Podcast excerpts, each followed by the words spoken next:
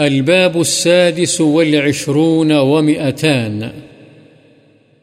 باب فضل الصوم وغيره في العشر الأول من ذي الحجة. ذوالحجہ کے پہلے عشرے میں روزے اور دیگر نیکیوں کی فضیلت کا بیان۔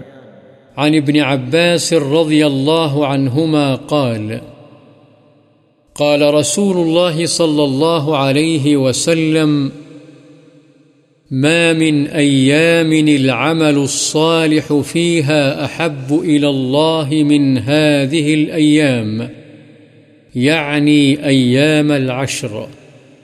قالوا يا رسول الله، ولا الجهاد في سبيل الله؟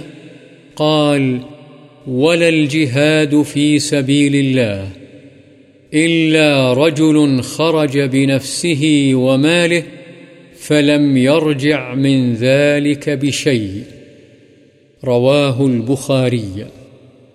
حضرت ابن عباس رضی اللہ عنہما سے روایت ہے رسول اللہ صلی اللہ علیہ وسلم نے فرمایا، ذوالحجہ کے ابتدائی دس دنوں کے مقابلے میں دوسرے کوئی ایام ایسے نہیں جن میں نیک عمل اللہ کو ان دنوں کے عمل سے زیادہ محبوب ہو۔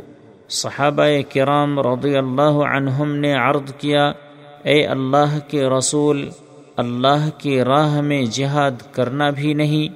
آپ صلی اللہ علیہ وسلم نے فرمایا، اللہ کی راہ میں جہاد کرنا بھی نہیں، سوائے اس مجاہد کے جو اپنی جان اور مال لے کر جہاد کے لیے نکلا اور پھر کسی چیز کے ساتھ واپس نہیں آیا۔ یعنی شہید ہو گیا یہ دوسروں کے مقابلے میں یقیناً افضل ہے۔ بخاری